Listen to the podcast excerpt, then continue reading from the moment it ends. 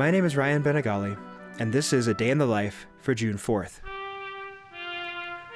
On this day in 1951, Sergei Alexandrovich Koussevitzky passed away in Boston, Massachusetts. Koussevitzky served as music director for the Boston Symphony Orchestra, or BSO for short, from 1924 until 1949. And it was during his tenure with the BSO that it became the premier ensemble that it remains today. Koussevitzky was born in Russia in 1874, the son of professional musicians. He learned violin, cello, and piano, and eventually studied the double bass, an instrument for which he would compose a concerto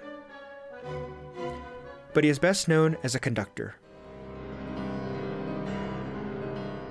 He made his conducting debut with the Berlin Philharmonic, which he had personally hired for the occasion in 1908. That concert featured Rachmaninoff's second piano concerto with the composer at the piano.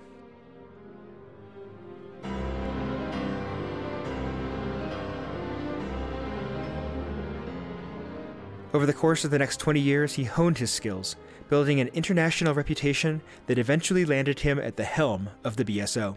But perhaps Koussevitzky's most important legacy was his founding of Tanglewood, a summer music festival that would inspire generations of young musicians, including a 22 year old Leonard Bernstein who took conducting lessons with Koussevitzky at Tanglewood in 1940.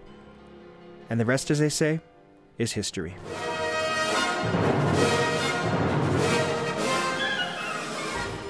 A Day in the Life is a production of Critical Karaoke, made possible by the generous support of the Bee Vradenburg Foundation, the Joseph Henry Edmondson Foundation, and Colorado College, fostering innovation in the humanities. Find out more at criticalkaraoke.com.